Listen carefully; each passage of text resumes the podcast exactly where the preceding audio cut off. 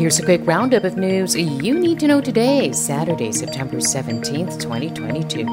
The Maguindanao plebiscite to split the Philippine province into two sees a low voter turnout.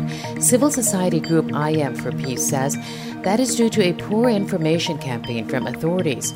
The group claims residents were not able to fully grasp the significance of the plebiscite as many communities did not have assemblies about it. The results of the votes are expected on Sunday afternoon.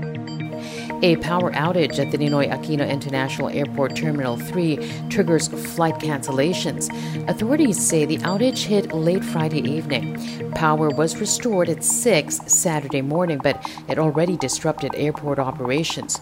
Over 30 domestic and international flights were affected and authorities rescue 74 foreign workers allegedly detained illegally inside a Philippine offshore gaming operator or POGO in Cainta Rizal.